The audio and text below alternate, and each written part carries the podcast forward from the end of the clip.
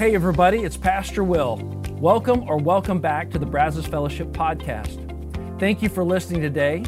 And at the end of this episode, please take a moment to subscribe to this podcast if you aren't already. But more importantly, I hope the following presentation inspires you to take the next step in your faith journey. Enjoy. All right. Hey, thank you guys for swimming to church this morning. Wow bottom has dropped out of those clouds. It is so good to see you guys. Uh, we're thankful that you're here. Next week, I want to give you a quick little preview. We're going to start a brand new series entitled The Comparison Game next week. Uh, it's been said that comparison is the thief of joy. It happens to all of us, even without us realizing. We're going to talk about how that happens. It might be happening right now and what to do about it over the next few weeks. I, I hope you will be here because this applies to you. If you've got teenagers, if you're a college student, it doesn't matter who you are. This creeps into every one of our lives and it steals our joy. So I hope that you'll make time come check that out starting next weekend. Now, this week, we're going to wrap up a series we've been in for a couple of weeks now entitled Reason for Faith. And we started the entire series with this statement that the, one of the biggest challenges of being a Christian today is knowing what to say when you get challenged in terms of your faith. When somebody asks you a tough question or makes a comment off the cuff, maybe it's at a, a get together, maybe it's at a family gathering. You got one of those family members that's just kind of ornery and likes to ask questions. They, they want you to know they don't agree with your Christian faith, but they're, they're not really looking for a conversation as much as they just want to lob a grenade at you, right? They're just going to throw something at you, and you're like, ah I don't know what to say, you know. And later you get in the car and you think of something, but you got to wait a whole year now to say it to this uncle, you know, or aunt, whoever it was. And uh, but that's what the series is about. How do we respond? How do we start a conversation, not an argument, but really start a conversation about faith?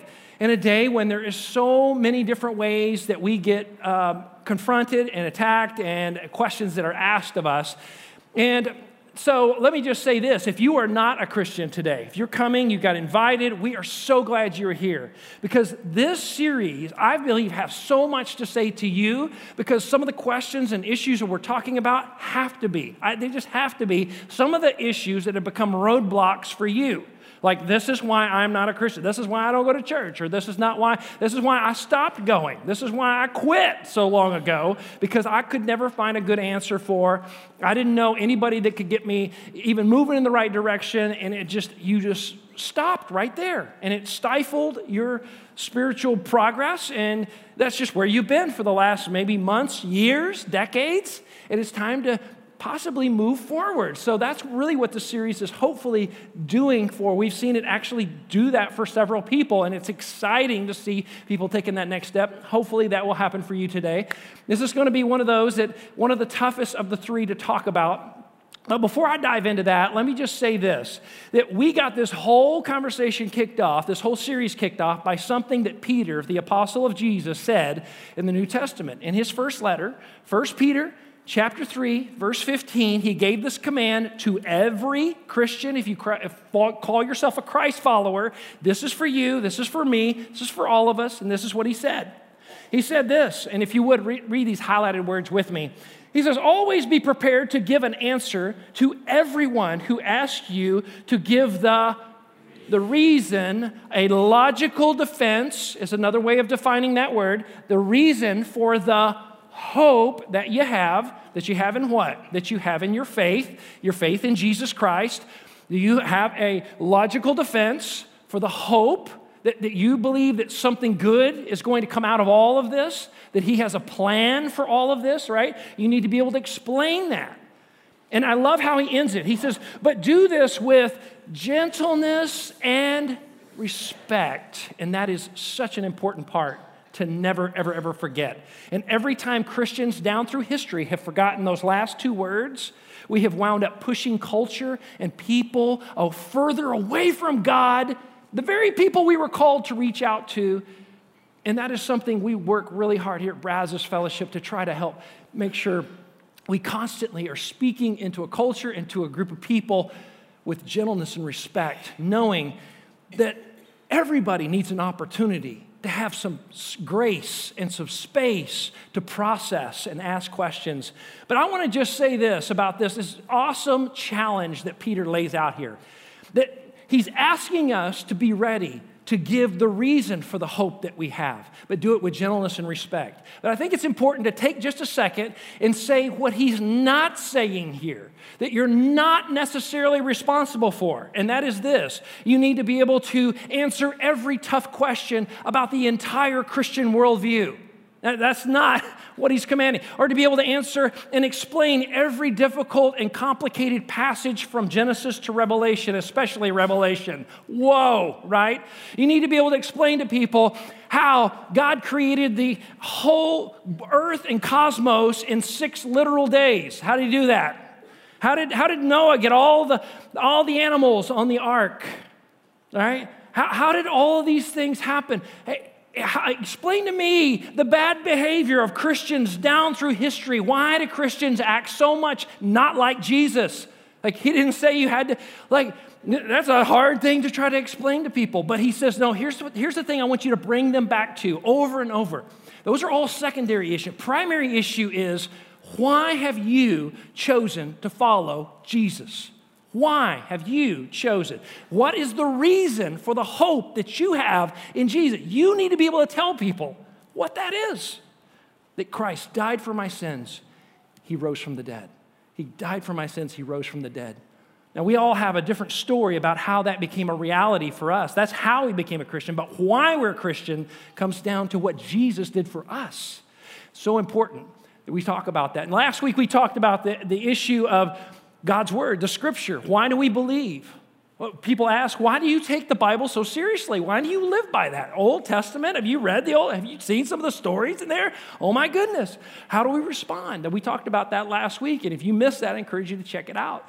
And this week, I believe is maybe the hardest, most difficult one of the three we're going to talk about because it is so intensely personal and so emotional in terms of how people feel about this particular issue. And what issue am I talking about? It's this issue right here the problem of pain.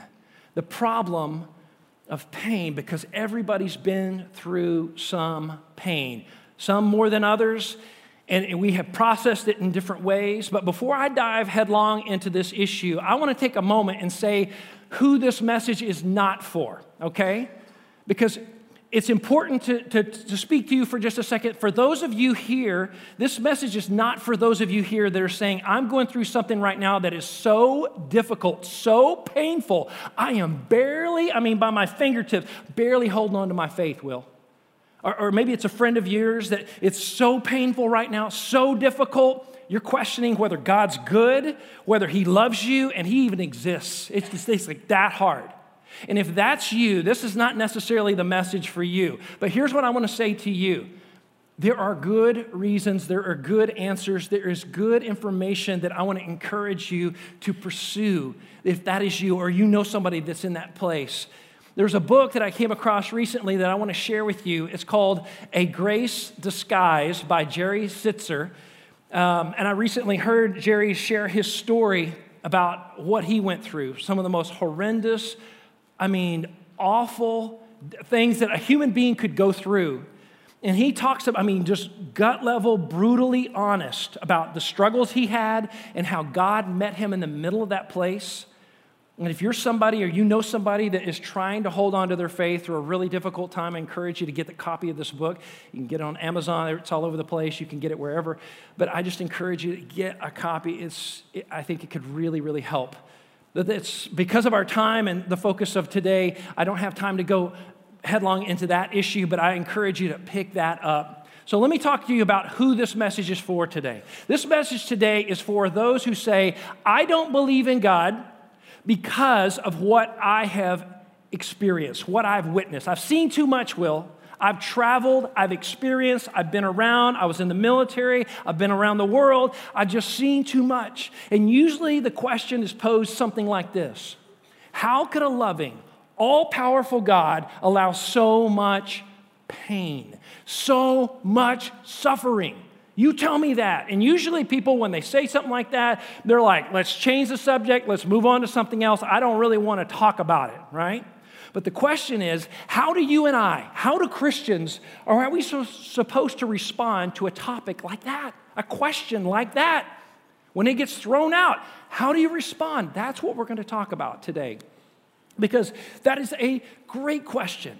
And the last thing I want to encourage you to do is argue with a person like that. It's not about arguing, it's, it's about trying to help remove the roadblocks to their faith, trying to help them to understand what they need to do next and what's that next step look like and what kind of hurdle do they need to get over. And, and the, the thing that people in this camp or this ideology need to understand is that this is not a new issue. It's not like you're the first one to ask the question.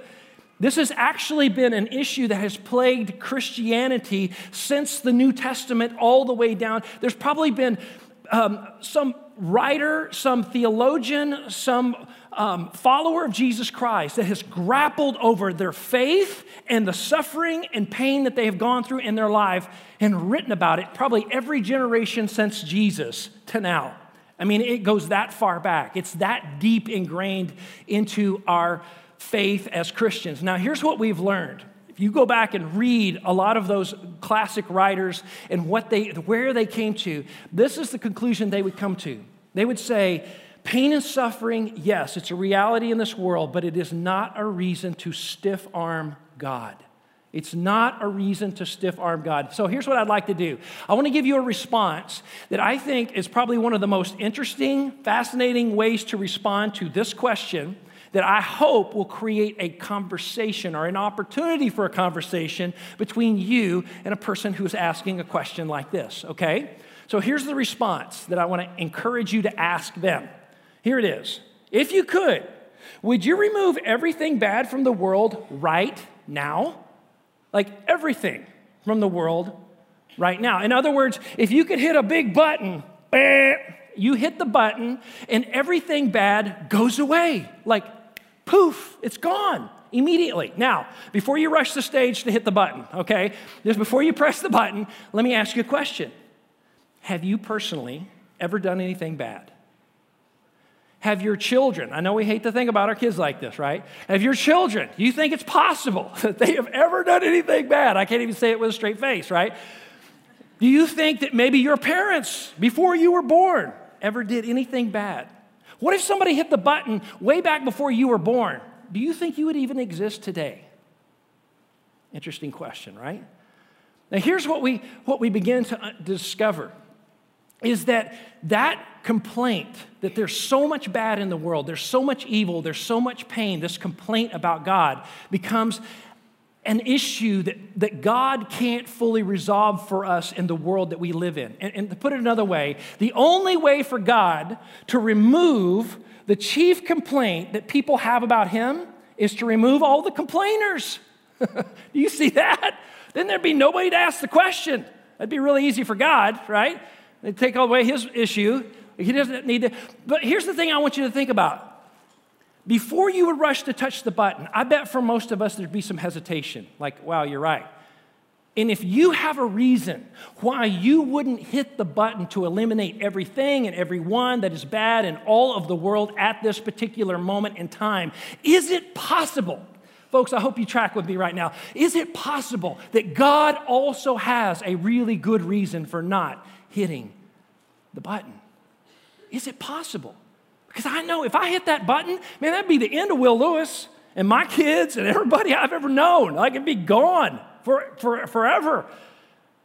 And, and I mean, would you really hit the button? I mean, it would get rid of you, right? Wouldn't it?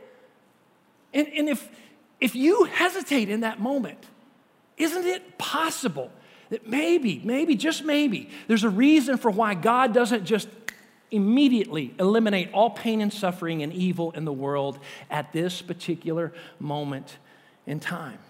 In other words, the reason that you wouldn't push the button is the same reason that God doesn't push the button. And guess what? The reason is you. It's you, it's every one of you. See, He loves you. And the Bible tells us over and over that God is patient with evil. It makes him sick, it breaks his heart. He hates it, but he is patient because he loves people. He loves people. So, going back to our same writer, Peter, now we're going to look in his second letter, chapter 3, verse 9 this time. This is what Peter had to say about this. He said, The Lord is not slow in keeping his promises. He's writing to a group of people saying, Peter, what gives, man? We're getting persecuted out here. Horrible things are happening. All kinds of atrocities and injustices. You won't believe it. How is God okay with this? Like, what's, when's He going to intervene? When's this stuff going to get changed and fixed? Is He going to make it all right? Why is He so slow, Peter? And Peter's saying, The Lord is not slow in keeping His promises, as some understand slowness. Hang with me here. I want you to read the highlighted words with me. He says, Instead, He is patient. Don't think about it like slowness, think about it like patience, like a loving father with a child that doesn't get it quite yet, that can't quite stand up on his or her own yet. He's, he's helping us.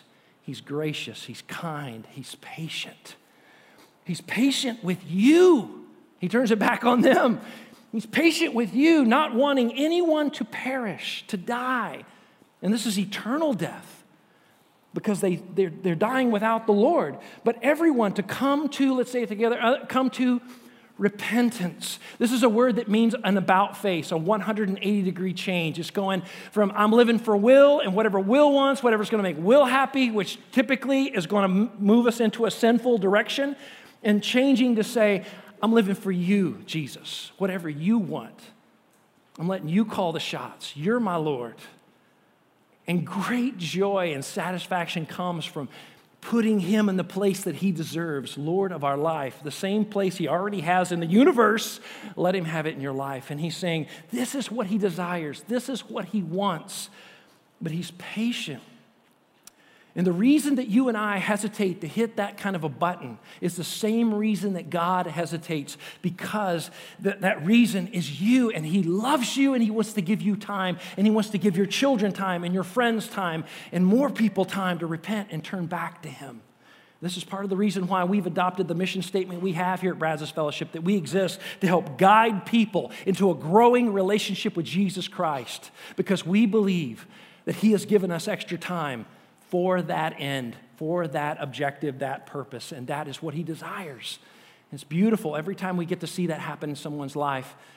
That this is what he's called us to, this is what he desires. But be that as it may, as we look around our world these days, we see all kinds of injustices. The fact is, we see stuff that just doesn't sit well with us, and it bothers us. And if we could be really honest, you know what we would all really love to have? We'd love to have a big old can of justice, okay? See what I'm talking about? Big old can. You see some injustice, something that's not quite right, you know, bam, got rid of that. No more of that. Somebody mistreating children, boo, got them, you know? Out of here. People working for the IRS that aren't paying their own taxes, ain't nobody got time for that. Boo, got them. Get rid of them. Man, this justice smells good. Yeah, really nice. Awesome. But what about people hanging around schoolyards trying to sell drugs to kids? Spray them people, you know? People involved in sex trafficking, we're to double spray, triple, quadruple spray. Yeah, we would love to just get rid of. Wouldn't it be great to have a can like this? So you could just get rid of any injustice or anything that you would define by your own definition as unjust in the world. You could just spray it. You could just get rid of it. Wouldn't that be nice to be able to do that? But here's the key here's the trick that I have learned as I thought through this illustration. The key is I want to be the one to hold the can. I mean, that's just way more fun, right? I don't want you holding the can. You know why I don't want you holding the can? Because you might decide to spray me at some point. Because if I'm really honest, I've had moments in my life where I've been unjust, I've done bad, but here's the person we really don't want getting a hold of this can. We don't want God holding on to this can. Oh my goodness, are you kidding me right now? That's real scary. I, don't, I really don't know what, what, what, what would happen. God got a hold of this can, right? Let's just have an honest moment here for just a second. I mean, you're in church already and it's rain outside. Where are you going to go, right? You know? let's just ask a question. How many of you would say at some point in your life you've done something that's unjust or would have been deemed unjust by someone else who has uh, seen your life? How many of you would say, okay, yeah, I've done something unjust. Okay, a few of you. Okay, that was just a warm up, all right? How many of you would say at some point in my life, I've done something bad? I've done something bad in my life. Come on, let's just, all right, sweet. There's some people with two hands up. I appreciate the honesty. wow, that's good. Oh, wait, while you have your hands up, let me just. We need a whole case of this stuff just for this auditorium. You see what I'm saying?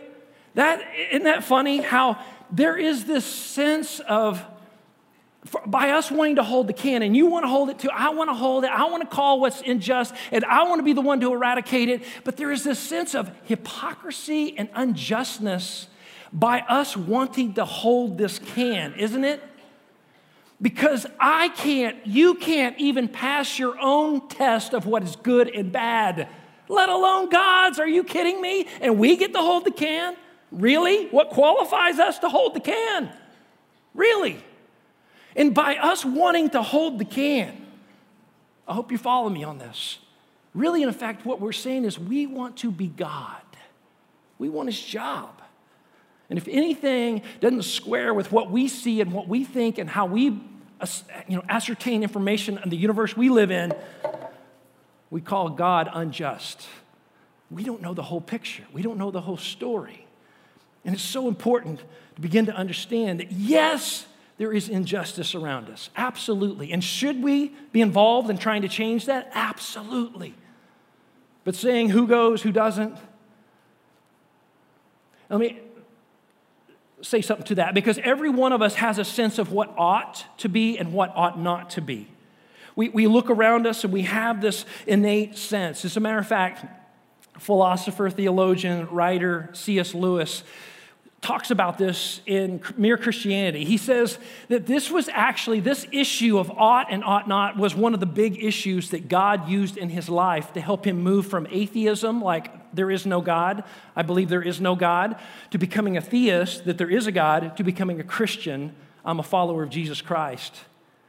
He says, this is the way he, he kind of tells the story, explains it this way. He says, Look, so for me, I struggled with this. I, I, I wondered why and he, was a World War II vet lived in London, grew up in England his whole life, but he fought against the Nazis, and it just made him sick what he saw, what he experienced, the injustice that was all around him.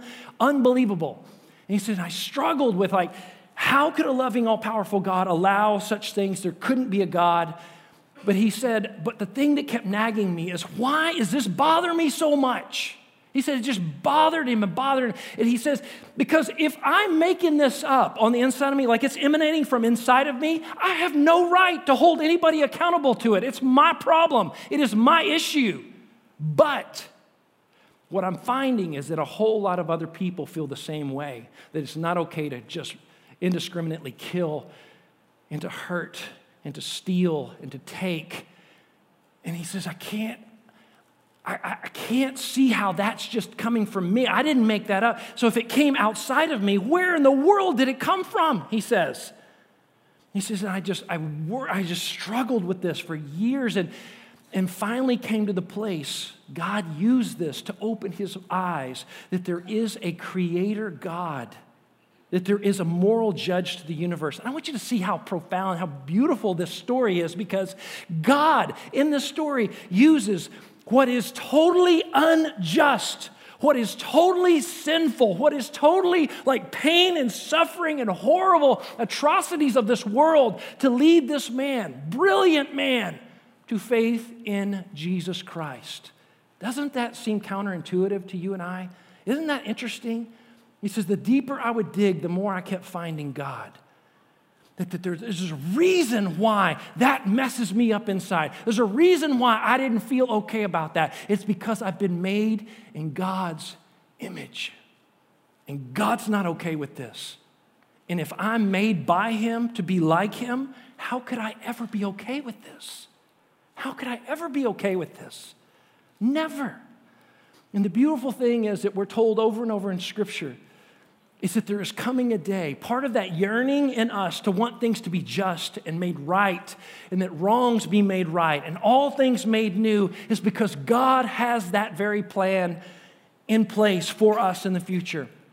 that He is moving us towards heaven. He's moving us towards a perfect and beautiful place where He wants to live with us all the time, where He is um, reigning as Lord and King over this kingdom like He had always planned it. Paul writes about it over in Romans chapter 8, and he said this about it. He says, he says, Yet what we suffer now is nothing compared to the glory he will reveal to us later heaven. Yeah, we're suffering now. It's hard, it's difficult. You're living in a decaying, corrupt, sinful, fallen world. This is why Jesus said, Pray that God's will be done on earth as it is in heaven. The assumption is it's not done on earth. Most of the time, it's not done. The only time that God's will is done on earth is Jesus preached about it in his own Sermon on the Mount in Matthew 5, 6, and 7. He says, The kingdom of heaven comes to earth when God's people obey God. And then you begin to see God more. You see Jesus in people when they act like Jesus and they speak like Jesus. They treat people like Jesus would treat them.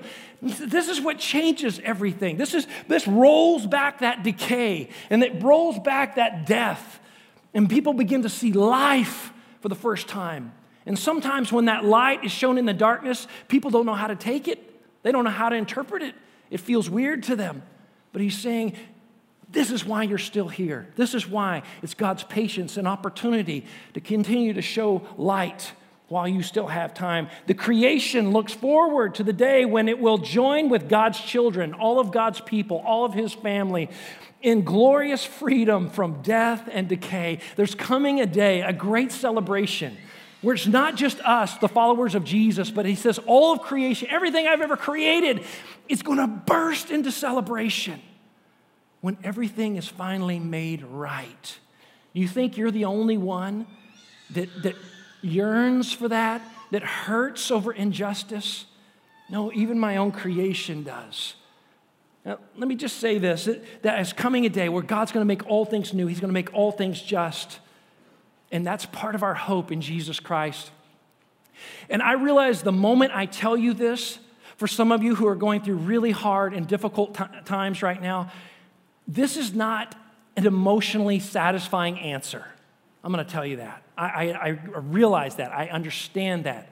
But I also want to tell you at the same breath that no one can ever give you an emotionally satisfying answer to why innocent children are killed and why you have sat with somebody you love and watched them die of cancer. I did that with my own daddy a number of years ago. So hard. One of the hardest things I've ever done. God met us in the middle of that. There's never going to be a time where it's okay where you look out and see people being abused or people addicted to things that are destroying and killing their lives. It's never going to be okay. And you know why that is? Because there's still a part of you that is just like your Heavenly Father that, that, that, that is not going to ever be okay about that. It breaks your heart because it breaks His. He's not ever going to be okay. He, it kills him to see us living the way we do and to treat each other the way we do because it's not the way he designed us. And it hurts. It makes us mad at God and it's displaced anger. It's going the wrong direction. Instead, we should pull close to Him and ask Him to help make sense of it and pull us through it and help us to be able to have the strength just to get up every day and not sink further into depression and give up on life and turn our back on our faith. God wants so bad for you to see Him in the middle of this, but that yearning, folks, it is evidence, it is proof that there is a God who created you and He created you for a relationship with Himself. And some of the greatest thinkers who ever lived have come to that conclusion. There is no other good answer. And I, I just encourage you today to be open to say, God, help me in the middle of my struggle and my pain, or the, my friend, my family member, my difficulty. God, would you please meet me here? David told us that when he was in the valley of the shadow of death, God met him right there. He, he came and he empathized, he could feel, he hurt with him. But in God's great plan, He doesn't many times choose to remove the pain and suffering. He chooses to give us the strength to get up and bear up under it and make it through, to keep going and not to give up. And guess what happens? A beautiful, amazing testimony of the power of God. How did you, how did a woman like you make it through something like How did a guy like you make it through something like that? And it gives you an opportunity to say, I couldn't have done it by myself. Only because of God pulled me through. And here's what I'd like to ask you to do today as we close out our service is just praying and just saying, Lord, help me, maybe for the first time, to really be to understand the pain and suffering of my life is an opportunity to see you maybe more vividly and, and more real than I ever have before. But to understand also that Jesus came in the middle of this sin and evil and pain of this world to die for every one of us, to set us free so that we could have new life in Him if we place our faith in Him. And so here's what I'd like to do right now. If, if you would, let's just bow together and I want us to pray together. And in this prayer, I'm going to give you an opportunity to surrender whatever, whatever it is you're going through right now, to let God meet you in the middle of it. And for those of you who need to begin a relationship with Jesus Christ, please don't squander this opportunity. Don't let this day go by without you placing your faith in Him. Lord Jesus, we come before you right now. We thank you so much for hearing our prayer. Thank you for being the God that enters into the pain with us. That in your sovereignty, in your wisdom, God, you see fit not to remove many times the pain and suffering because you know that it will deepen us and draw us closer to you than ever before, way more than the good, prosperous, easygoing times that we so desperately think we need. Sometimes, God, what we need is just to trust you through the pain. And I pray, God, right now, all across this room, for every person here that would say, I need to trust God in the middle of this situation, or I got somebody in my life that I know needs my prayers because they need God in the middle of their pain and suffering right now. Let's pray for them. I want to pray for you right now. If this is you, would you just lift your hand right now? I'm asking God to meet me in the middle of this, and I'm trusting Him. I'm trusting Him. God, right now, I just pray for every hand, every heart that's going up to you right now in prayer that you would meet them in the middle of that pain, that you would be with them through this time. Help them be reminded that you did not leave, you not, will not leave them or forsake them in the middle of this, that you will always be with them. You love them. And the reason that this hurts so bad, the reason that they're not okay with this situation is because they've been made in your image, the image of Almighty God, and, and that you will never be okay with it, but you will see them through it. This is not the end of the story. God, I pray that we would trust you and keep walking with you and not give up, persevere, endure. You may lower your hands. And God, I pray for those that are in this room right now that would honestly have to say, I'm not a Christian today.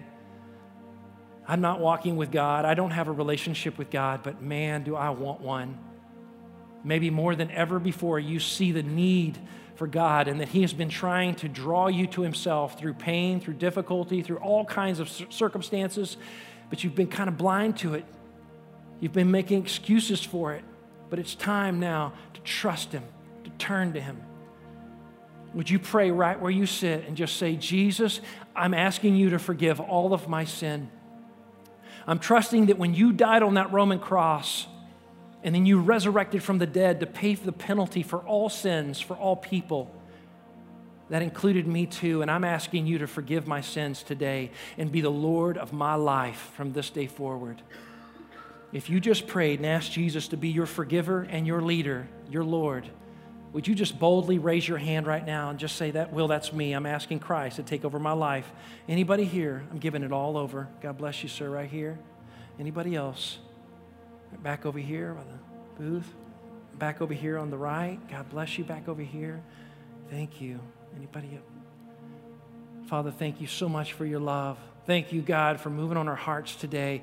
I pray, God, this would be a turning point for many of us in this room to trust you like never before, to be able to engage in a conversation when this issue comes up, and to be able to talk to people, not argue, not get angry and lose our cool, but to, God, with just gentleness and respect, be able to communicate with people your truth, to give a logical defense of our faith. We pray all of this in the amazing and powerful name of Jesus. And everybody said, Amen. God bless you. For those who made decisions for Christ, please go by our Welcome Center, and we will see you back next Sunday as we start the comparison game. God bless you. Once again, thanks for listening. If you live in the Brazos Valley, we would love for you to engage with us at one of our weekend services. For directions, service times, and information about our fabulous children's and student environments, visit us at brazosfellowship.com. That's brazosfellowship.com.